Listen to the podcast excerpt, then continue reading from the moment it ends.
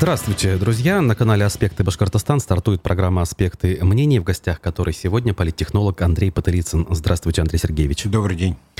Наши трансляции запущены в YouTube, Одноклассниках и во ВКонтакте. Все ваши э, лайки э, и вся, всякого рода э, репосты мы приветствуем. Но прямо сейчас э, в процессе прямой трансляции я призываю вас э, присылать вопросы нашему гостю с помощью чата YouTube-трансляции. Э, он работает и, собственно, открыт прямо передо мной. Э, конец лета как бы время вроде как собирать некие камни, да, подводить итоги. Э, можно ли сказать, что более-менее благополучно мы его пережили, э, несмотря на то, что э, были определенные прогнозы, что именно летом сгустятся краски, как минимум над экономикой нашей страны и республики в том числе, и мы к концу этого сезона реально почувствуем, что дела идут не очень хорошо. Или как бы действительно это самое нехорошо происходит, просто еще не до конца эффект э, дошел до каждого отдельно взятого гражданина? Ну, действительно, апокалиптических прогнозов э, весной было достаточно много, э, разного характера, там, от полного краха до там, существенного ухудшения положения экономики и так далее. Как выяснилось, экономисты у нас э, прям скажем, не обладают э, талантами предсказателей, а в экономической науке разбираются тоже так себе. В общем, э, не получилось точных прогнозов, ну, э, в данном случае, к счастью, потому что экономика России оказалась более резистивной, чем они предполагали и чем мы тоже считали. Но, тем не менее, я соглашусь с тем, что процессы идут, процессы, к сожалению, негативные, это процессы дегенеративные на самом деле – эффекты отложенные, и ну, более или менее здравые люди говорили о том, что не может быть э, сиюминутного эффекта. У нас все еще, как говорится, спереди, в том смысле, что э, осень и зима для нас э, будут, наверное, очень важными моментами, в том смысле, что мы потеряем окончательно рынок сбыта нефти в Европе, мы существенным образом сократим рынок сбыта газа в Европе и в многих других странах в том числе и в предазиатских, я имею в виду там Турцию и прочее, а, как бы я думаю, что существенные изменения, такие серьезные изменения, которые могут быть э, ощутимы и которые мы увидим уже вот, ну, на бытовом уровне, условно говоря, на полках магазинов или на ценниках, они у нас еще, к сожалению, впереди, и потому, наверное, расслабляться странно. А, но факт остается фактом, что предсказания о скорости вот этого упадка, который нас ждет неминуемо, они оказались не очень верны. Вот мы всякий раз говорим, да, про какие-то крупные иностранные бренды, э, всякую там, я не знаю, Икею, Макдональдс вспоминаем, э, но мы же понимаем с вами, что здесь дело не в экономике, да, их уход. В общем-то, эти компании э, после своего ухода из России себя чувствовать сильно хуже не станут. Но у нас, если так посмотреть, даже на вскидку, э, все больше и больше вывесок аренда, э, сдается, и э, все в таком духе. Это значит, что как раз самый а, скажем так, незащищенный слой, э, малый, может быть, даже средний бизнес уже не выдерживает. Пока э, скажем, громко об этом не трубят люди, да, на, на митинги, скажем, не выходят, э, хотя можно ли говорить, что эти люди, в принципе, да, высказывали свою точку зрения активно. Но как вы считаете, вот это все, оно может привести к существенному изменению размера, например, регионального ВРП того же, да, и в конечном итоге отразиться на уровне жизни среднестатистического жителя Башкирии? Конечно, безусловно так. Ну, во-первых, э, начнем с самого начала вашего длинного и э, такого много, многостороннего вопроса.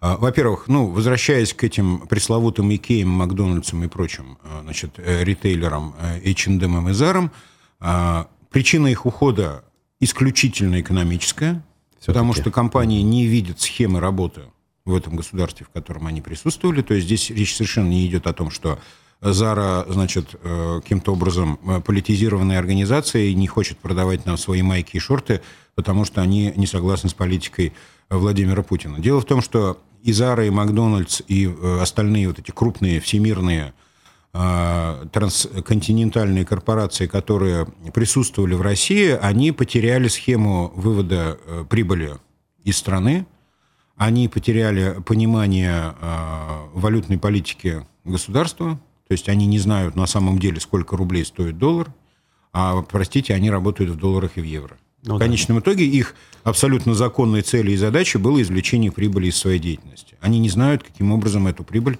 а, получить в руки. Они закрыли свои магазины. Совершенно логическая и абсолютно экономическая причина ухода. То есть в этой стране а, международный бизнес работать не может. То есть это стало очевидно совершенно. А, мы э, как-то слишком уж избыточное внимание уделяем вот э, отсутствию бутерброда Макдональдса там, или э, еще каким-то вещам, там той же самой Икеи. На самом деле нужно думать о более важных вещах, о том, что страна теряет основополагающий источник дохода – это реализация углеводородов, причем теряет планомерно, и, судя по всему, через пару лет мы задумаемся, что с этим делать.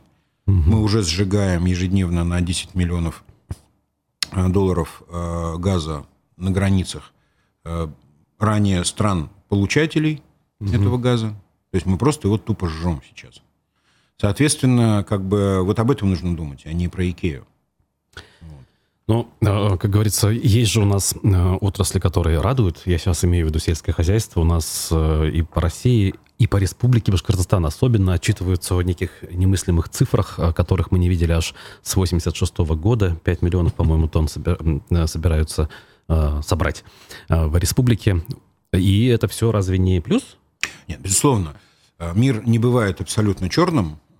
Есть и серые, и светло-серые полоски, и даже иногда попадаются белые. Сельское хозяйство в этом году – это как бы локомотив успехов нынешнего режима в стране. Мы действительно в Башкирии, ну, 5 миллионов, конечно, не получится, но 4, наверное, миллиона тонн мы добудем. Мы вышли на уровень 2020 года. А, ну, это, безусловно, хорошо. То есть э, остаются вопросы с хранением и реализацией. Сейчас на данный момент под открытым небом хранятся огромные объемы зерна в Башкирии, проблемы с э, как бы элеваторными мощностями. Угу. Каким-то образом стараются куда-то это все вывозить и как-то складировать. Не дай бог пойдет дождь, вообще беда будет. Но я надеюсь, что справятся. Да, э, урожай низкосортной пшеницы, который в основном идет на корм, либо а, покупаются странами третьего мира в России действительно в этом году рекордные. Ну, по последним годам, по отношению к 2021 году, по крайней мере. И да, этому нужно радоваться, потому что хоть что-то у нас есть, что мы можем хоть за сколько-нибудь кому-нибудь продать. Угу. А вот э, по поводу элеваторов понятно, но в целом, как вы оцениваете э, работоспособность соответствующего ведомства в нашей республике, его готовность вот к такому подарку судьбы или там природы, как угодно, или Господа Бога? Нет, ну в, цел, в целом э, Минсельхоз э, отрабатывает пока на данный момент нормально. То есть э, мы не очень понимаем сейчас перераспределение культур, то есть у них были перекосы в предыдущие годы там на те культуры, которые приносили максимальный доход руководству Минсельхоза, то есть имеется в виду там масличные культуры, еще кое-какие вещи, там сахарной свеклой, свеклой они там чего-то озоровали. Ну, вот этот, этот момент мы поймем, когда итоги подведут уборочные компании – Э, насколько у нас э, изменились приоритеты Минсельхоза. Но в целом люди работают. То есть э, дело в том, что тут ведь довольно забавная ситуация. Что Министерство сельского хозяйства, что Министерство экономики, они руководят не своим хозяйством. Ну, то есть, условно говоря, все предприятия частные. Зачем нам Министерство экономики, да? Сельхоз, сельхозхозяйственные предприятия в основной массе своей, ну не в основной, а вообще на 100%, это частные либо коллективные хозяйства, которые, ну, собственно, никак-то не очень-то подчиняются Минсельхозу. Здесь подчинение и влияние э, осуществляется за счет субсидий и субвенций. Угу. Ну, то есть, поставив зависимость от э, софинансирования этих процессов, Министерство сельского хозяйства каким-то образом пытается там чем-то руководить. То есть я отвечаю на вопрос, насколько они справляются со своими задачами. Э, в предыдущие годы господин Фазрахманов делал э, ну, совершенно на мой взгляд, неоправданный упор на нагнетание э, покупки в кредит и по всевозможным лизинговым э, программам техники для сельского хозяйства. С одной стороны, республика нуждается в обновлении парка, с другой стороны, экономических схем для эффективного погашения этих задолженностей предложено не было. Был момент в прошлом году, когда Фазрахманов даже сказал, продавайте трактора, ну, в прошлом году была угу. катастрофа с сельским хозяйством. Он сказал, ну что, ну продайте тогда. Ну, ну здесь при чем? Только коров не режьте, да. Ну, да. Продайте. А продать закредитованную технику, которая уже по факту БУ, это потеря ну, до 50% ее стоимости. Соответственно, как бы, ну, вот это очень характеризует, э, ну, как сказать, экономическую грамотность нашего министра. Человек, конечно, прям скажем, далекий от э, глубоких знаний в экономике, ну, по крайней мере, э, как-то сидит на своем месте, как бы, ну, сидит, сидит. То есть в этом году, вы правильно сказали, это подарок э, как бы э, климатической ситуации, в том смысле, что, да, э, два засушливых и жарких месяца конца лета – это именно то, что нужно было для зерновых. Угу. А если э, посмотреть на успехи э, разных ведомств э, и министерств, правительства в целом, вот на этом фоне, э, можно ли сказать, что тот же Минсельхоз — это одно из самых успешных министерств? Или это все-таки, опять же, благодаря неким подаркам климатических условий? Нет, я должен немножко остудить эти восторги по поводу Минсельхоза. Мы всего лишь вышли на уровень 2020 года. Угу. Давайте так. То есть никаких рекордов, никаких там достижений, а самое главное, никаких структурных изменений – Э, в подходах и в реализации этих подходов не произошло. Ну, просто случилась хорошая погода. То есть сейчас им, дай бог, справиться с урожаем, потому что они сейчас борются с урожаем, то есть они пытаются его складировать и сохранять. А, значит, э, по поводу других э, ведомств. Ну, ведомств у нас достаточно много. Наверное, по всем не пройдем. На мой взгляд, достаточно эффективно отработало Министерство экономики в части привлечения федеральных денег. Угу. То есть вот кое-какие крупные поступления от, федеральных, э, от федерального правительства были. Речь идет о строительстве вот этого вот забелия, по крайней мере, старта это неплохой задел для дальнейших лет, потому что мы сейчас можем столкнуться с тем, что у нас будет спад ввода жилья, потому что ну, вот, частные инициативы по поводу строительства, они как-то глохнут. Ну, то есть крупных проектов пока не намечается. Но исключением является господин Носков, э, который, э, ну, это такой бульдог башкирского строительства, да, который, который никогда не разжимает челюстей, как бы он э, не останавливается, ну, как говорится, честь ему и хвала. Остальные притихли, присели и ждут, как бы, как будет работать дальше рынок, то есть, ну, как максимум реализуют уже начатые проекты. Потому, возвращаясь к успехам, а, на которые вы сегодня неимоверным образом напираете, а, судя по всему, судя, по всему, да, соскучились по успехам. Значит, ну, Руслан, я отвлекаясь от этого темы, могу дать вам совет. Если вдруг у вас возникает такая потребность, просто покупайте газету э, «Республика Башкортостан» mm-hmm. и читайте ее перед сном. У вас будет замечательное настроение. Так вот, да, удалось привлечь достаточно большие средства в мегапроекты, э, теперь остается вопрос их реализации. То есть вот с этим у нас, как известно, проблема. А, мы привлекли достаточно серьезные средства на, например, реконструкцию школ угу. в Республике Башкортостан и обделались по полной программе. Сейчас как бы решается вопрос, что же с этим делать, как быть, как выкручиваться, как отчитываться и каким образом объяснять федералам, что деньги, ну, по сути, не освоены в срок. Вот это очень интересно, на самом деле. Как бы, когда говорят, что нет денег, как бы, в общем, ну, более-менее понятно, хотя тоже не всегда. В данном случае есть деньги. Ну, что не так? Почему нет возможности их освоить э, в хорошем смысле этого слова?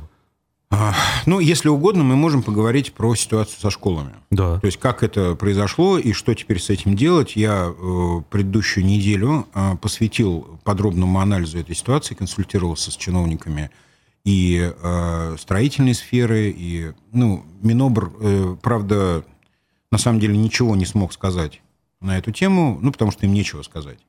Здесь складывается очень странная ситуация. То есть вот если брать конкретно, например, школу, э, конкретную школу, в которой вот сейчас вот проблемы с э, сроками сдачи. То есть 1 сентября уже буквально послезавтра, и у нас э, школа не откроется. Во-первых, странным образом формировалась конкурсная и проектная документация. Конкретную школу в Старом Сибае, например, которая В том звучала. числе. Дел, нет, дело ага. в том, что это типовая ситуация по всем угу. 63, как выясняется, э, проблемным социальным объектам, которые вот попали в эту зону риска. То есть их не 24, их 63, как выяснилось теперь, разной степени угу. значит, недостроенности. Так вот, схема простая. Вернее, ну, схемой мы это назовем чуть позже, когда будем искать виноватых. Да? Сейчас пока ситуация. Значит, э, проектирование Проектирование было сделано из рук вон плохо. В том числе до того доходило, что в проектах, например, был, были утеряны целые этажи. Казалось есть, бы, ну типовая же история. Да. Что там проектировать? Соответственно, вот. Вот здесь напоролись именно на историю с, типовой, э, с типовым проектом. Потому что, судя по всему, а, как я предполагаю, как предполагают чиновники из значит, правительства республики, проектировщики даже не выезжали на место в ряде mm-hmm. случаев. Они не понимали, о чем идет речь, значит, как конкретно привязан объект к местности и так далее. Э, вплоть до того, что отсутствовали этажи в проектах, которые впоследствии должны были возводиться, некоторые сметные расчеты были сделаны с ошибкой в два и более раза. Ну, то есть э, делаем простой вывод, что построить за те деньги, которые были заложены в эти проекты, просто невозможно. Угу. Ну, если в меньшую сторону. Почему да. подрядчики взялись за это дело, для меня большая загадка. Потому что в основной массе своей подрядчики, ну, те, кто непосредственно строит, это люди вполне себе реалистичные, они смотрят документы, понимают, что, только, что сколько стоит, и, в общем-то, рассчитывают извлечь из этого какую-то прибыль. Да, угу. То есть, а, видимо, нас рассчитывали на то, что потом договоримся, обговорим, изменим сметный расчет, там каким-то образом получим еще деньги. Не получилось. Второй дефект в этой ситуации – участие значит, э, муниципалитетов квалификация муниципалитетов настолько низка в этом плане, что они не в состоянии были оценить ситуацию э, как бы адекватно. А, в итоге мы имеем то, что имеем. То есть сметные расчеты были неверными, до финансирования получено не было, при том, что федеральное правительство, понимая, что цены на строительные материалы увеличились, было готово дофинансировать, но для этого нужно было представить вот эти расчеты. Они не были представлены в ряде случаев. То есть, ну, тут смесь э, непрофессионализма э, муниципальных чиновников, непрофессионализма чиновников Минобра, которые в конечном итоге должны были контролировать. Сейчас Хажин всеми силами открещивается. Я здесь ни при чем. Это не я, это все главы районов. Ну, дорогой, э, это же школы твои. У тебя заложена функция контроля. Где-нибудь на ранних этапах, на подлете, в мае нужно было понять, что у вас что-то идет не так. В июне, в начале июля. Почему за неделю до 1 сентября Хажин начинает хлопать крыльями и говорить, что я здесь ни при чем. То есть его главная сейчас задача доказать, что он здесь ни при чем. На самом деле у него этого не получится. То есть он точно ответственное лицо, которое должен отвечать за э, сложившуюся ситуацию, как профильное министерство. Кстати, школа в Энорте э, относится к, к этому списку, про которую Азат Бадранов говорил, что виной всему санкции Запада? Ну, понятное дело, британцы прокрались в Минфин Республики Башкортостан ночью, попилили бюджет прямо там и скрылись. Ми-6 или там, я не знаю, там, э, э, Королевская гвардия, кто участвовал, до сих пор неизвестно, но, видим, какая-то диверсионно-разведывательная группа распилила башкирский бюджет и исчезла, растворившись в ночи. Конечно, Бадранову нужно верить на все сто процентов, он абсолютно прав. То есть он нам объяснил, почему школу э, в Норсе не достроили. Там ситуация несколько иная, но, но она тоже близка к этой ситуации, на самом деле. То есть мы, мы говорим сейчас про школы по капремонту, в Норсе школа строится – Угу. То есть там немножко другая ситуация, но там тоже целый комплекс вот этих проблем. Э, одни не умеют, другие не хотят, третьи забыли, четвертые сейчас доказывают, что они ни при чем. То есть это лебедь, рак и щука. Значит ли это, что э, если все так, как вы говорите, то это, в общем, свидетельствует о очень серьезных недоработках, как минимум, Министерства образования, и это должно влечь за собой определенные организационные решения? Безусловно. Это говорит о профессиональной непригодности, в первую очередь, министра Хажина, то есть здесь э, вот э, в этих ведомствах сейчас особенно, как в армии, если подчиненные не справились с задачей, за все отвечает начальник. Угу. Ну, перед вышестоящим начальством. И тут мы, конечно, с замиранием сердца ожидаем исполнения обещаний Ради Фаритовича о том, что если 1 сентября школа в Старом Сибае не будет сдана, то он уволит двух министров. Это Егора Родина, которого мы сегодня поздравляем с днем рождения, и э, Айбулата Хажина – который заработал точно на это увольнение, это сто процентов. Угу. Вот. Посмотрим. Ну, Ради Фаридович, он же, как сказать, пацан сказал, пацан сделал. Ну, а как же в этой цепочке, я не знаю, роль того же Андрея Назарова, все-таки он как-никак по иерархии идет следующим после министров. То есть он премьер-министр как-то... Ну, без, безусловно, конечно, Андрей Геннадьевич не досмотрел за своими подчиненными. Это очевидно.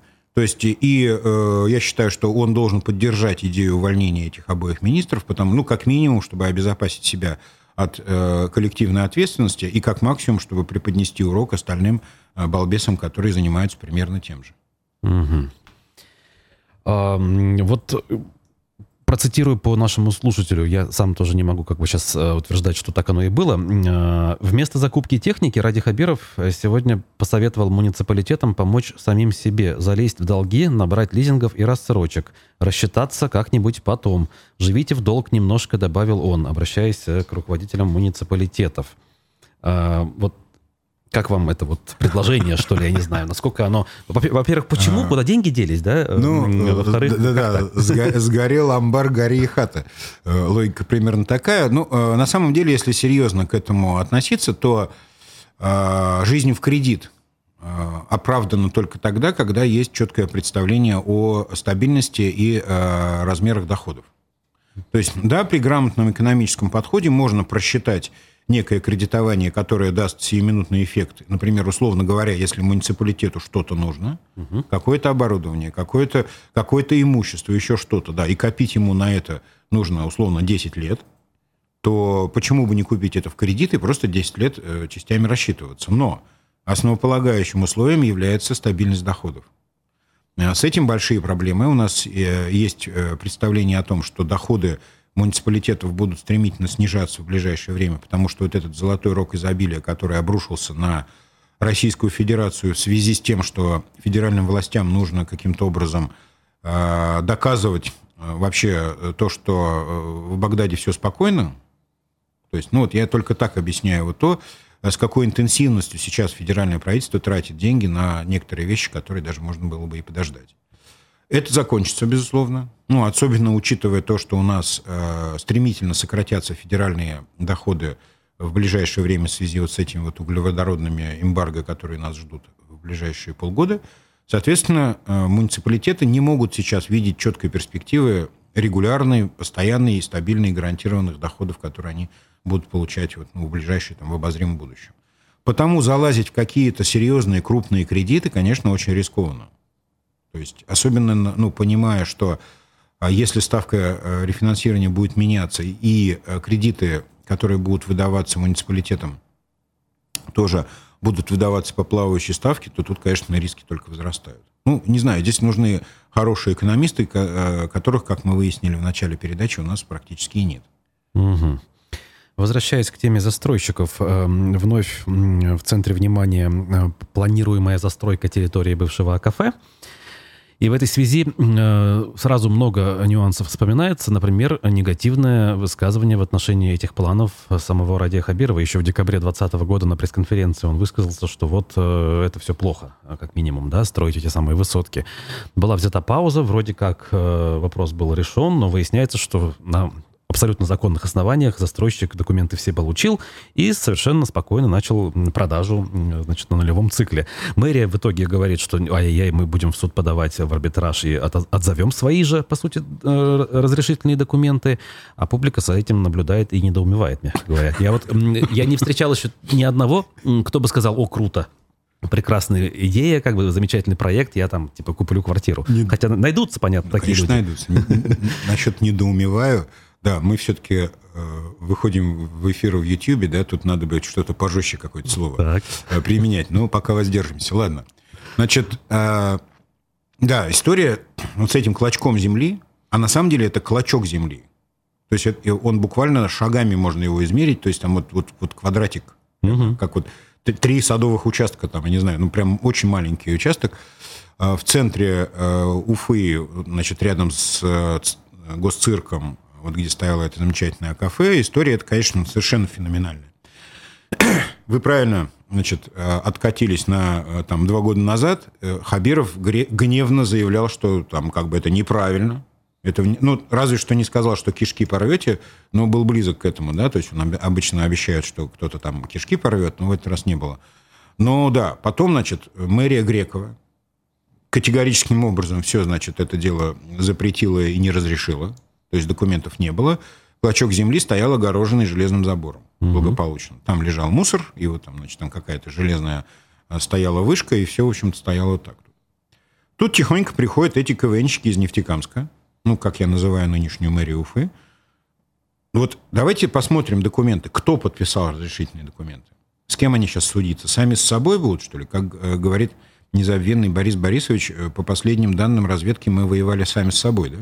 То есть кто подписал разрешительный документ? У нас существует хоть какая-нибудь преемственность э, власти в городе? То есть вот предыдущая мэрия, она хоть сколько-нибудь должна э, учитываться нынешней командой? Или у нас как это гуляй-поле, да, кто захватил власть, тот и теперь порядки устанавливает. А все, что делалось раньше, все считается неправильным. Угу. Но не так ведь? Ну должно ну, быть. Вот эти вот э, юмористы из Нефтекамска, которые прибыли к нам управлять городом Уфой, они, боюсь, что просто в принципе не понимают, о чем идет речь. То есть они думают, что вот вытащили вот этот счастливый билет, держат э, Бога за бороду и делают все, что хотят, и, соответственно, вот нам выдают такую штуку. Значит, э, я разговаривал с э, ну, чиновниками, которые там, в курсе вот этой ситуации по разрешительной системе э, значит, относительно этого объекта. Да, у застройщика сейчас, который там вышел на эти работы, все документы оформлены. Вопрос только, кто ему оформил эти документы и на каких основаниях. А мне очень понравилась передача одного из башкирских каналов, где показывали, значит, рекламную передачу вот этого застройщика, что они там строят дом, что это очень хорошо и правильно, что это великое благо, это очень красивые две э, каменные коробки, значит, вознесутся над э, парком. И там промелькнула такая история, что вот этот вот там юноша какой-то в касочке, он, значит, рассказывал, как все это здорово и хорошо, и он рассказал, да вокруг столько много детских садов, школ, прекрасно, угу. покупайте квартиры в этих домах, будете жить как сыр в масле, мы вам 200 парковочных мест тут организовываем, а всего там 880 квартир. Вот теперь давайте э, рассуждать логически. Центр города, э, значит, прекрасное э, местоположение, действительно, парк, проспект Октября, госцирк, мэрия, напротив, значит, кинотеатр «Искра», ну, все замечательно. Квартиры точно не для бедных. Mm-hmm. Да ведь? Ну, вообще точно не для... Это не социальное жилье. Конечно. Так. 880 семей с хорошим достатком заселяются в эти квартиры. У них сколько автомобилей на квартиру? На каждого взрослого члена семьи. Ну, давайте будем считать, что полторы машины, да? Окей, то есть да. у кого-то две, у кого-то три, у кого-то одна, да? То есть у кого-то угу. там, за редким исключением, кто-то принципиально ездит на электросамокате, да? Значит, 880 а, квартир, 1000-1200 автомобилей, 200 парковочных мест. Нормально. Нормально. 880 семей. А, сколько там детей? Пускай 880. Пускай по одному, да. Да, ну, а то и больше. Конечно. Люди обеспеченные у нас сейчас рожают больше, чем один э, ребенка. Куда эти дети пойдут? Вот этот мальчик в каске рассказывал, что вокруг полно детских садов и школ. А они что, пустуют, эти детские сады и школы? Вот вокруг вот это там по Зорге, там по проспекту и так далее. То есть там вы загляните в эти школы, посмотрите, какая там наполненность этим всем. Вот эти вопросы, э, на эти вопросы ответит мэрия? Или они просто подмахнули бумажку, э, подмигнули друг другу три раза зеленым цветом, значит, и договорились там о, чем, о том, о чем они договорились, да? Я не знаю, как спрашивать с них вообще. Кто, кто-нибудь найдется, кто спросит вот с этой вот э, КВНской, КВНской компании, которая у нас сидит в мэрии, значит, вот, этой, вот, вот этого клуба КВН веселых и находчивых, они нам ответят на этот вопрос, и нам, жителям Уфы? Я не знаю. Как вы считаете, каковы шансы э, на данном этапе общественности? Э, все-таки буду считать, что именно общественность в данном случае кровно заинтересована в том, чтобы эту историю закончить. Каковы шансы ее закончить? В смысле прекратить э, это самое строительство, не начавшись? Ну, к общественности, которая э, как бы не, не равнодушна к этой ситуации, надо относить исключительно э, окрестных жителей. Угу. Потому что ну, у нас так устроено, что социум наш разобщен, это мы с вами тут сидим, э, возмущаемся и хлопаем крыльями, а на самом деле абсолютному большинству жителей э, города глубоко наплевать на эту историю. Э, значит, в Кузнецовском затоне свои проблемы, значит, в другом затоне свои проблемы, в Энорсе школу не, не, не могут построить, то есть им не до этих высоток, но местным жителям вокруг проживающим это конец улицы Зорге, mm. это, собственно, все прилегающее пространство проспекта, и всем, кому не безразличен парк, который, по словам застройщика, за счет строительства двух высоток станет еще лучше. То есть они так трактуют ситуацию, что там вот парк, он сейчас хороший, а когда мы построим там два гигантских дома, то он станет еще лучше почему-то. Так вот, все, кому, кто не безразличен к этой ситуации в том районе, должны каким-то образом объединяться и решать, что делать с этим э, объектом. То есть есть положительные примеры. Вот на Зорге, в районе э, Дворца спорта, через дорогу от него, там была попытка построить некий торговый центр на месте сквера, который сейчас там угу. находится. Да? Жители не допустили этого. То же самое происходит там вот по поводу э, строительства э, неких объектов Салиховым. Ну, пока еще идет борьба, но угу. тоже есть уже проблемы и подвижки в этом смысле. То есть, если люди будут молчать и наблюдать за этим, то они получат эти две высотки, потому что, повторюсь, документы на руках строить можно. Все. Значит, получат эти две высотки, получат там транспортный коллапс, получат коллапс в соседних школах, детских садах и прочее, прочее. То есть тут вот вопрос такой, если ничего не делать, то случится вот то, что случится. Вот когда это все э, мы обсуждаем, как бы, и я представляю себе позицию застройщика, ну, как-то его понять могу. А вот когда я э, вспоминаю в связи с этой историей каких-то других э, действующих лиц, э, которые вроде как напрямую с этого не зарабатывают, я не могу никак понять вообще, насколько можно, я не знаю, относиться равнодушно к собственному городу, или даже не любить его, или даже ненавидеть, видимо, да, чтобы вот эти вещи допускать и даже приветствовать. Почему так у нас происходит? Что не так в датском королевстве? Ну, здесь можно рассматривать такую э, версию о том, что вот приход к руководству города людей абсолютно посторонних для этого города, то есть в массе своей. То есть вот вся команда Мавлиева – это люди, которые, ну, еще до сих пор улицы-то не выучили, на которых они живут. А, ну, может быть, это причина. То есть это не родной город для них. Угу. То есть это точно не родной город, и задачи и инстинктивного э, позыва для того, чтобы делать для него хорошо или хотя бы не делать плохо, у них точно нет.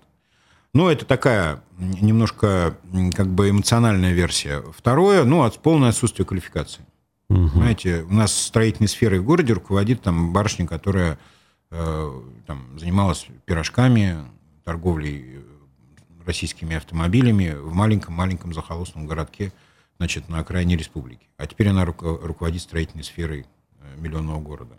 Откуда квалификация? Ну, в мэрии это отрицают все-таки, что она руководит, собственно, строительной сферой. Референт. Да-да-да. Ну, то есть, э, они вообще все отрицают. Но я к тому, что в целом квалификация этой мэрии, она настолько низкая и настолько, ну, сомнительна, что предположить о том, что они могут эффективно управлять сложной системой, сложной и на самом деле очень проблемной системой под названием город Уфа, то есть мы э, исторически получили много запутанных клубков, много очень сложных проблем, которые, с которыми нужно взаимодействовать, которые нужно решать и которые а, на самом деле понятны только тем, кто ну, глубоко в это погружен. Понимаете, а если мы неделями празднуем день рождения мэра и распеваем песни в его славу, выстроившись вдоль э, здания администрации, у нас не хватает времени на то, чтобы вникать э, в проблемы города. То есть, вот, к сожалению, это так у нас работает. Ну, вдогонку, видимо, вопрос. Вот Данил Габитов спрашивает, Андрей, видите ли вы кадровый потенциал, который, по вашему мнению, способен решать в республике задачи, соответствующие духу времени? Вот так вот, ни много ни мало. Ну да, вопрос кадровой политики, конечно, краеугольный камень э, всех проблем наших. Э, то есть куда, в любую проблему, в какую не, не сунься, везде проблема с кадрами. Вот, э, насколько это решаемая проблема, я тут боюсь ответить на этот вопрос. На, на мой взгляд, кадровый потенциал э, вот в республике – это э, исчезающее понятие. То есть этот потенциал начинает стремиться к нулю, потому что люди хоть сколько-нибудь квалифицированные, образованные, понимающие пути развития и э, желающие как-то ну, реализовываться, они начинают спешно покидать территорию. То есть причем, ну, диапазон э, этого, э, этого э, исхода, он достаточно широк, то есть кто-то уезжает вообще за рубеж, э, кто-то уезжает там в Татарстан, даже. где можно, ну не даже, а массовым порядком, потому что в Татарстане сейчас сложились все э, предпосылки для реализации, ну, хотя бы первичных амбиций э, профессиональных людей. Вот. А у нас, да, кадровый потенциал, понятие исчезающее. Я боюсь, что нужно здесь что-то делать экстренно, потому что, то есть, ну, в первую очередь, нужно менять подходы.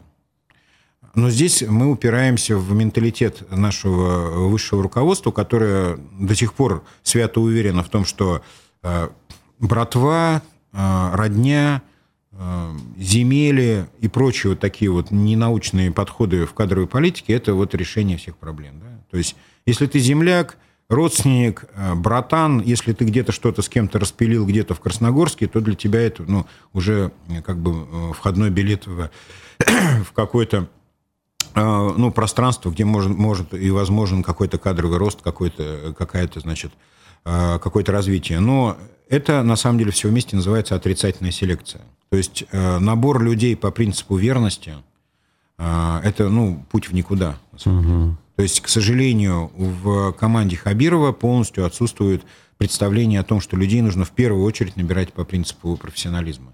Каким бы засранцем он ни был, но если он профессионал – то он принесет пользу ведомству, республики и так далее. То есть, а им нужны люди лояльные, которые будут улыбаться, кланяться, уж-пашмак поднесут там, или щак-щак, или чего-нибудь. Кстати, Татарстан упомянули. Тут вот я где-то информацию прочитал, вот проверить, к сожалению, не успел.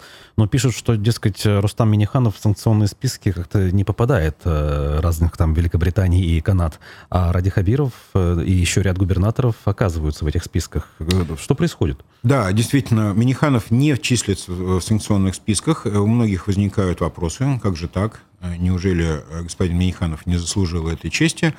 Но тут просматриваются действительно разные подходы в отношении к э, специальной военной операции, так. как принято ее называть на всей э, территории цивилизованного православия. Соответственно, значит, э, Миниханов очень сдержанно высказывался в отношении специальной военной операции. Ну, высказал там какие-то формально необходимые слова, сказал. Минимизировал свое информационное участие значит, комментарии, там, личное участие, еще что-то и что-то и что-то.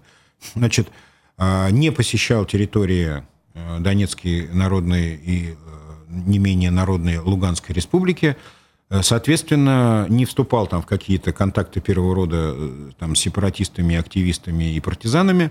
В этом плане вот он как бы существенным образом отличается от Хабирова. Так. А теперь, э, Миниханов действительно является неким контактером с определенной группой элит э, на Западе и на Востоке, э, тем самым являясь ну, определенной ценностью для тех и для других. И, ну, вот, собственно, это еще один из аргументов в пользу того, что он не ограничен там в каких-то передвижениях, там, владении собственностью и прочими вещами, да. То есть, ну, тут Короче говоря, Миниханов представляет из себя большую ценность для российских и западных элит, которые так или иначе все равно между собой контактируют и взаимодействуют, чем Хабиров. Хабиров в данном случае это ну, такая разменная монета. Это, ну, в определенном смысле он какой-то, ну, как бы помягче сказать, ну, он орликин, он на сцене в этом смысле. Угу. Вот, он, значит, пожимает руки, он катается на танке, его именем подписываются бомбы, значит, он такой расходный материал вот этой всей пропагандистской э, ситуации, то есть, э, ну, как многие. А Миниханов более серьезен, более основателен и, видимо, несет, э, ну, как бы большую ценность для каких-то серьезных, конструктивных и не до конца видимых на поверхности процессов. То есть вот таким образом я объясняю его отсутствие в санкционных списках. Угу. А как вы считаете, фактор Мурзагулова может как-то повлиять, я не знаю, на расклад сил, на положение людей на вот этой вот карте иерархии, скажем так? Ну, Ростислав Равкатович подложил дежурную свинью очередному губернатору, то есть на его счету э, Хабиров уже третий губернатор, которого он поливает грязью, и поработал он уже с третьим губернатором э, республики Башкортостан, то есть он поработал с первым президентом республики, Пока со вторым всеми. президентом, да, и с третьим губернатором Хабировым. А, у меня есть надежда на то, что следующий, кто придет за Хабировым, воздержится от сотрудничества с Ростиславом Равкатовичем, значит, ну, прервав эту э, пагубную традицию. Ну, на самом деле надо э, серьезно, э, ну, так сказать, адекватно оценивать вообще значимость Мурзагулова и для внутриполитической обстановки в республике, и там, для каких-то других процессов. Ну, она на самом деле очень незначительна. Ну, сегодня а, да, но... То есть это... Она и была незначительна, просто уж очень старался Ростислав преподносить себя как человека, который решает здесь все практически в республике. Вот, но... Да, лич, в личном плане, конечно, Хабирову должно быть ужасно неприятно от этого всего. То есть это такой очень зловонный плевок в лицо, э, ну или даже в спину, может быть, как бы, не знаю, там, как уж, куда уж там попал Ростислав. Э, я это трактую как мелкую гадость. Вот последнее вот это интервью, да, то есть как бы не имея возможности каким-то образом всерьез э, проявиться на медийном поле, а Мурзагулов очень привык к тому, что он публичная фигура, что он, у него, значит, масса как бы э, зрителей на этом, вот в, в этом представлении, которое вообще, собственно, является собой вся его жизнь, соответственно, он, конечно, как-то, ну, занервничал, видимо, вот понадобилось, да. Ну, я вот именно так, как, как мелкую гадость, которую он все-таки на всякий случай напоследок сделал. Я все-таки стою на своем, считаю, что нужно написать книжку. И вот, нужно... Как раз, в, чем, да, в чем гадость? Нужно, нужно пис... ничего Нет, не гадость сказано. в том, что он рассказывал в этом своем интервью, то есть он максимальным образом постарался, э, значит, ну, в оскорбительной форме выставить э, Хабирова, ну, естественно, как обычно, исследуя своей традиции, он максимально, значит, возвысил свою роль вообще в мировом развитии и вообще в судьбе республики. То есть, ну, вот эта история, как Хабиров приехал к нему в Испанию там, пить его вино и просить вернуться, значит, и поработать, и спасти, в общем-то, его Хабирова там в Красногорске, потому что Хабиров ни черта не понимает в компьютерах и не знает, как с этим всем справляться, и как вот э, Ростислав последние его надежды, что вернись, пожалуйста, поработай и так далее, и так далее. То есть, ну вот как вот изложено было в этом интервью. Ну, это унизительно, неприятно, это, это не по-мужски, как-то не очень здорово на самом деле выглядело. Даже если Хабиров, ну, он, на меня он тоже не производит впечатление человека высокого, интеллектуального и Э, как бы очень э, грамотного, но ни к чему было своего вчера еще друга выставлять в такой унизительной позиции, в которой вот он это все выставил. Угу. То есть чисто по-человечески это, конечно, было отвратительно. Так, ну, эм, э, относительно их отношений близких, окей, более-менее понятно. При этом с Андреем Назаровым вроде как ничего такого близкого их не объединяло, и вдруг относительно него тоже прямо об угрозах он пишет. Видели? Да-да-да, вот эта история. Ну, во-первых, вот этот пост о том, как, э, ну, может быть, наши зрители не все в курсе, э, э, Мурзагулов опубликовал пост в какой-то из соцсетей, не знаю, где он там фигурирует, ну, видимо, там в Инстаграме, о том, что, значит, Андрей Назаров собрал ведущих бизнесменов Башкирии, самых там богатых и влиятельных людей, собрал их за столом, ну, видимо, это где-то было у костра, наверное, может быть, в какой-то пещере. Об этом умалчивается. Да, ну, то есть антураж должен был быть соответственным, да, ну, или на Бладхате, я не знаю. И поручил им выдвинуться, бросить все дела, там, бросьте соду, стройку, там, прочее, то есть ничего не делайте. Все срочно выезжайте в Вильнюс, бить морду Мурзаголову. Вот примерно так это звучало. И записать видео с извинениями. Обязательно, да. И в традиции Рамзана Кадырова, значит, э, побитый кровоточащий Мурзагулов должен был быть примотан скотчем к стулу и э, записан на видео, значит, его извинения перед всеми, значит, и прочее. Ну, вот это, конечно, очень было смешно, потому что, ну, судя по всему, отчаяние какое-то уже совсем Ростислава Равкатовича накрыло, в том плане, что его никто не замечает и никто не обращает внимания на его, как бы, там, деяния. Я все-таки процитирую. Андрей Назаров на встрече с авторитетными предпринимателями Уфы попросил их съездить в Вильнюс. Побить меня, я немножко перефразирую, и заставить извиняться на камеру. Приезжайте, что, встретим и обелетим. Кстати, там и близкие мои были, Андрей. Да-да-да.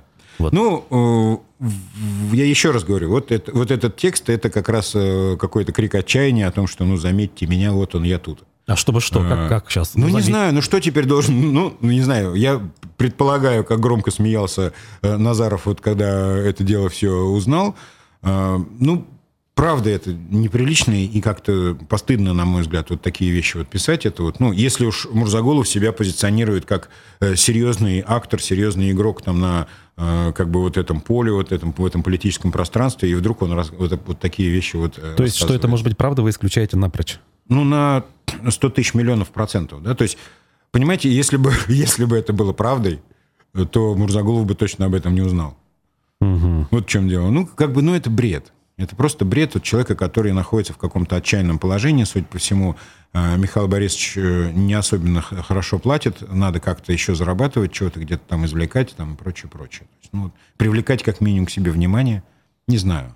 У меня, я близок э, к, к тому, чтобы начать сочувствовать Ростиславу в том плане, что ему нужно как-то перестраиваться, немножко искать другие какие-то смыслы жизни и перестать вот рефлексировать на эту тему. Угу. А то, что вот он занял такую позицию, довольно-таки неожиданную для тех, кто э, имел отношение к власть придержащим, ну, то есть критикует, мягко говоря, очень мягко выражаясь, все, что происходит в стране. Ну, это типичная политическая проституция в том смысле, что человек, который настолько достоверно, убежденно и правдоподобно защищал этот режим э, столько лет. Он же объясняет, я, я хотел его сделать лучше изнутри. Он это говорит. демагогия, на самом деле. Нет. Ну, это, знаете, это так говорят все, э, кто попался на том, что он э, категорически изменяет своим убеждениям, все рассказывают, что вы не понимаете, это другое. На самом деле, конечно, э, Мурзагулов был абсолютно убедителен и Э, правдоподобен в своей защите и Путина, и режима Путина, и э, Хабирова, и всех вот этих вот вещей, и, как сказать, того, что у нас сейчас вот творится и, и так далее. Я абсолютно уверен, что если бы его не попятили из этих всех кругов, он бы сейчас здесь с пеной у рта доказывал необходимость всех вот этих вот событий на Украине и прочих вещей. То есть я вот нисколько не сомневаюсь, потому что это абсолютная, ну, повторюсь, политическая проституция, попытка быть кому-то полезным, ну, тем, кто сейчас за это платит, условно говоря. То есть все, ни больше, ни меньше. Никаких иллюзий здесь питать точно не нужно. Угу. Так, к другим темам, в том числе к вопросам и комментариям, которые нам шлют наши зрители. Вы верите, что на командировку Хабирова в Узбекистан потрачено 32 миллиона, как пишут СМИ, спрашивает Владимир. Ну что тут? Это, это совершенно не религиозный вопрос. Верить здесь не, не во что. Есть э, конкурсы, э, которые уже отторгованы, и деньги эти потрачены. То есть эти данные, они основываются на э, официальных источниках. И да, да, 4,5 миллиона в день обходилось его обходится туризм э, дорогого Ради Фаритовича в ближайшую страну. 6 э, миллионов рублей э, потратил он на питание. Чудесно отдохнул, я надеюсь, с новыми силами вернулся в Башкортостан, чтобы наносить пользу нам всем вместе здесь. Угу ну, сам по себе факт, если уж серьезно говорить, да, как бы это ну, ничего страшного. То есть нормальный отпуск человек имеет право, да? Ну, конечно, за 32 миллиона бюджетных рублей мы... Я бы хотел, чтобы мы все имели право за 32 миллиона рублей отдохнуть. Я очень... Вот в этом году я не был в отпуске. Я прошу ходатайствую перед правительством Республики Башкортостан в качестве пилотного проекта выделить мне 32 миллиона рублей бюджетных средств на, на, от, на отдых на неделю. Я, я согласен на две недели, я скромнее, чем Ради Фаритович. Я готов э, значит, э, освоить, как они говорят, эти деньги в течение двух, а то и трех даже недель. Угу. Виктор Семенов, э, такой традиционный, наверное, вопрос. Э, вот говорят об инвестициях, соглашениях о намерениях, подписании соглашений о, о них же, о каких-то заводах, теплицах и свинарниках, о грандиозных опережающих развитиях. А какова прибыль от этого? Ну, видимо, каков эффект от этого, если можно перефразировать? Да, безусловно. А, разговор об инвестициях – это всегда новости будущего. То есть когда нам говорят, что вот, мы достигли соглашения и так далее, меня всегда немножко перекашивает э, лицом, э, когда я это слышу, ну, слишком уж много и часто об этом говорят. Э, надо бы, наверное, начинать говорить о реализации инвестпроектов. Вот смотрите, вот мы два года назад договорились с э, могучим киргизским бизнесом значит, об инвестициях в Республику Башкортостан. И вот смотрите, могучий киргизский бизнес – уже вложил там 178 э, э, триллионов евро, значит, в строительство свинарника где-нибудь в Аскинском районе, да? Вот если бы это так звучало, окей. Угу. А то, знаете, мы тут договорились, они хотят. Ну, окей, здорово. Мало ли кто чего хочет вообще. То есть э, надо переходить к реальным вещам. То есть вот эта болтовня, она уже действительно навязла в зубах. Я понимаю, нашего слушателя, который вот так в иронической форме это все преподносит. Действительно, здесь договорились о намерениях, там э, переговорили, тут, значит, с э, премьер-министром Узбекистана э, шашлык поели, значит, еще что-то. Вот все вот это у нас в копилку достижений ложится. Да? А то, что все это обходится там по 4,5 миллиона рублей в день, вот об этом мы как-то не хотим говорить. Угу. Так, а еще вопрос в догонку, видимо, строительной отрасли присылают нам. Вы сказали в своем стриме, что у вас есть данные о 200 э, квартирах в микрорайоне Ярком, которые принадлежат мэрии, и они не раздаются сирот, сиротам и нуждающимся. Что известно, как эти квартиры оказались у города?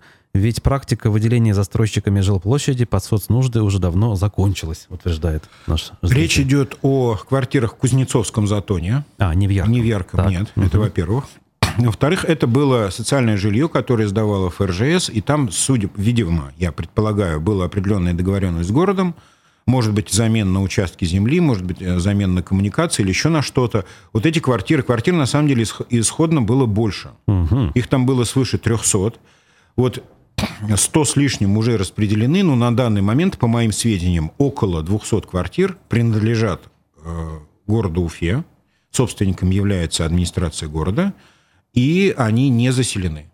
То есть это квартиры для нуждающихся, для там всякие, ну, вот эти вот там дети-сироты и прочее, прочее. То есть это вообще просто собственность города. То есть возникает вопрос, от чего, собственно, ждем, Почему да? они стоят нераспределенные, угу. при том, что во всех категориях нуждающихся существует очередь. Угу. То есть у нас нет ни одной категории нуждающихся, которые были бы обеспечены полностью. То есть речь идет там о всевозможных инвалидах. Там, я, к сожалению, не владею до конца вот этой темой, сколько у нас категорий нуждающихся, кроме там детей-сирот. То есть, ну, их много. Вот этот факт сейчас факт. Вот. То есть эти 200 квартир, это еще, конечно, наследие всех вот этих вот довольно подозрительных операций господина Филиппова, когда расселялось жилье, и вот эти квартиры кому-то из расселенцев должны были достаться, а потом не расселялись дома и были признаны аварийными, потом были не признаны аварийными. Очень была сложная, мутная схема, но Филиппов отбился и как бы не сел, а квартиры вот остались. Угу. Вот. И вот такая вот история. Сейчас, конечно, надо будет с этим разбираться. Ну, я, я стараюсь э, придать это все какой-то огласке. Вот мы еще не доразбирались э, со статусом этих квартир, но я точно знаю, что они в собственности у администрации угу. Уфы. А, хотелось бы ваше мнение, знаете, вот еще на тему, которая шумела предыдущие две недели, э, убийство, значит, э, чиновницы э, белорецкой администрации бывшим супругом и проблему, которая высветилась благодаря, кавычках, конечно же, этому убийству. Как вы считаете, может ли история сдвинуться с мертвой точки с точки зрения принятия закона о профилактике, или вы сами против, может быть, этого закона? Вообще, что вы думаете? Ну, я не знаю, я же не спрашивал еще. Да, вопрос. Э, домашнего насилия, да, то, что, ну, собственно, результатом как, какового явилось вот это убийство, Сложный, конечно, этот вопрос, очень сложный. Э, то есть э, то, что была убита чиновница, это частный случай. На самом деле Башкирия занимает одно из лидирующих мест угу. в Российской Федерации по количеству фактов домашнего насилия, по количеству убийств в процессе этого домашнего насилия. Э, ситуация действительно, наверное, э, неблагоприятная. Э, каким образом с этим бороться? Ну, тут, наверное, надо разговаривать со специалистами, в том смысле, что существует какая-то статистика и закономерности в этих вещах. Ну, вот исходя из той истории, которую мы слышали про вот эту несчастную убиенную в Белорецке, там речь идет о том, что она там, пару десятков раз обращалась там, в правоохранительные 14. органы. Да, Полтора. 14 раз она обращалась с жалобами, значит, и с требованием принять какие-то меры. Здесь э, есть, конечно, и аспект того, что условный э, участковый, по сути, не имея на руках доказательств э, события, на самом деле, ну, юридически ничего не может сделать этому э, человеку, который, ну, как бы обвиняется в этом домашнем насилии. Mm-hmm. Если она приходит и говорит, он мне угрожает убийством, там, шлепнул меня по попе или там дал мне подзатыльник, ну, то есть, по сути, да, э, акт совершился вот этого насилия, участковый, к сожалению, не может предпринять никаких действий, потому что это все недоказуемо. Да, наверное, нужно менять законодательную базу, но я э, очень осторожно отношусь к подобным, э, вообще к любым законодательным инициативам нашей э, власти, потому что, судя по тому, кто сидит сейчас в Государственной Думе, судя по их настроениям, их квалификациям и прочим вещам, э, они скорее, наверное, примут закон о преступном недоверии власти, например, чем закон, эффективный закон о угу. значит, домашнем насилии. Потому что, ну, люди, конечно, там, их сознание перекошено абсолютно сейчас на данный момент. Я очень не доверяю их квалификации, боюсь, что у них ничего такого правильного получиться не может вообще. Сложная ситуация, кризисная ситуация у нас с законодательством. Мы, к сожалению, наши законы и наше законодательство сейчас находятся в глубочайшем кризисе. А говорит ли о чем-то, о чем-то системном, а, то, что у нас в течение относительно непродолжительного времени происходит э, резонансное убийство ветеранов пожилых, очень, очень пожилых ветеранов войны э, с мотивом ограбить элементарно? Вот как вам это видится?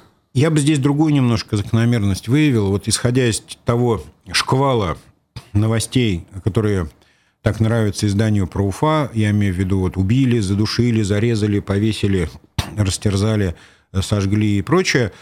А, вот из шквала этих сообщений я почему-то неожиданно для себя извлек одну вещь. Почти все они а, явились а, последствиями неопохмеленности убийцы. Угу.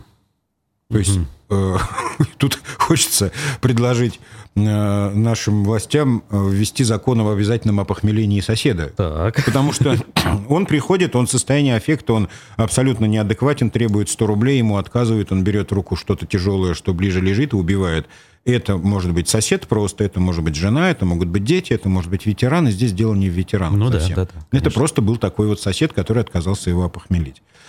Я нисколько не иронизирую на эту тему. Я говорю о том, что алкоголизация э, вот этих вот особенно окраинных территорий, она принимает совершенно катастрофический характер. То есть здесь причина не в том, что люди э, патологически не уважают ветеранов войны, Угу. А в том, что они не видят э, в своем соседе этого ветерана, они видят в нем источник опохмеления. Угу. Вот, к сожалению. Денежный мешок, условно. Да, да. Угу.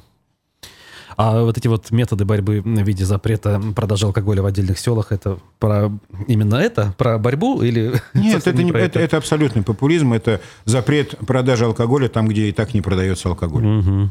Это, это бред, это пиарство, как говорил Муртаза Губайдулович. Абсолютное пиарство. Понятно, так и живем. Спасибо большое. Политтехнолог Андрей Потылицын был гостем программы «Аспекты мнений» сегодня. Меня зовут Руслан Валиев. Никита Полянин был за звукорежиссерским пультом. А, не забудьте поставить лайки а, и добавить комментарии уже не в чате, а под основной публикацией. Слушайте и смотрите нас завтра, а новости а, читайте в режиме реального времени в телеграм-канале «Аспектов». До свидания. До свидания.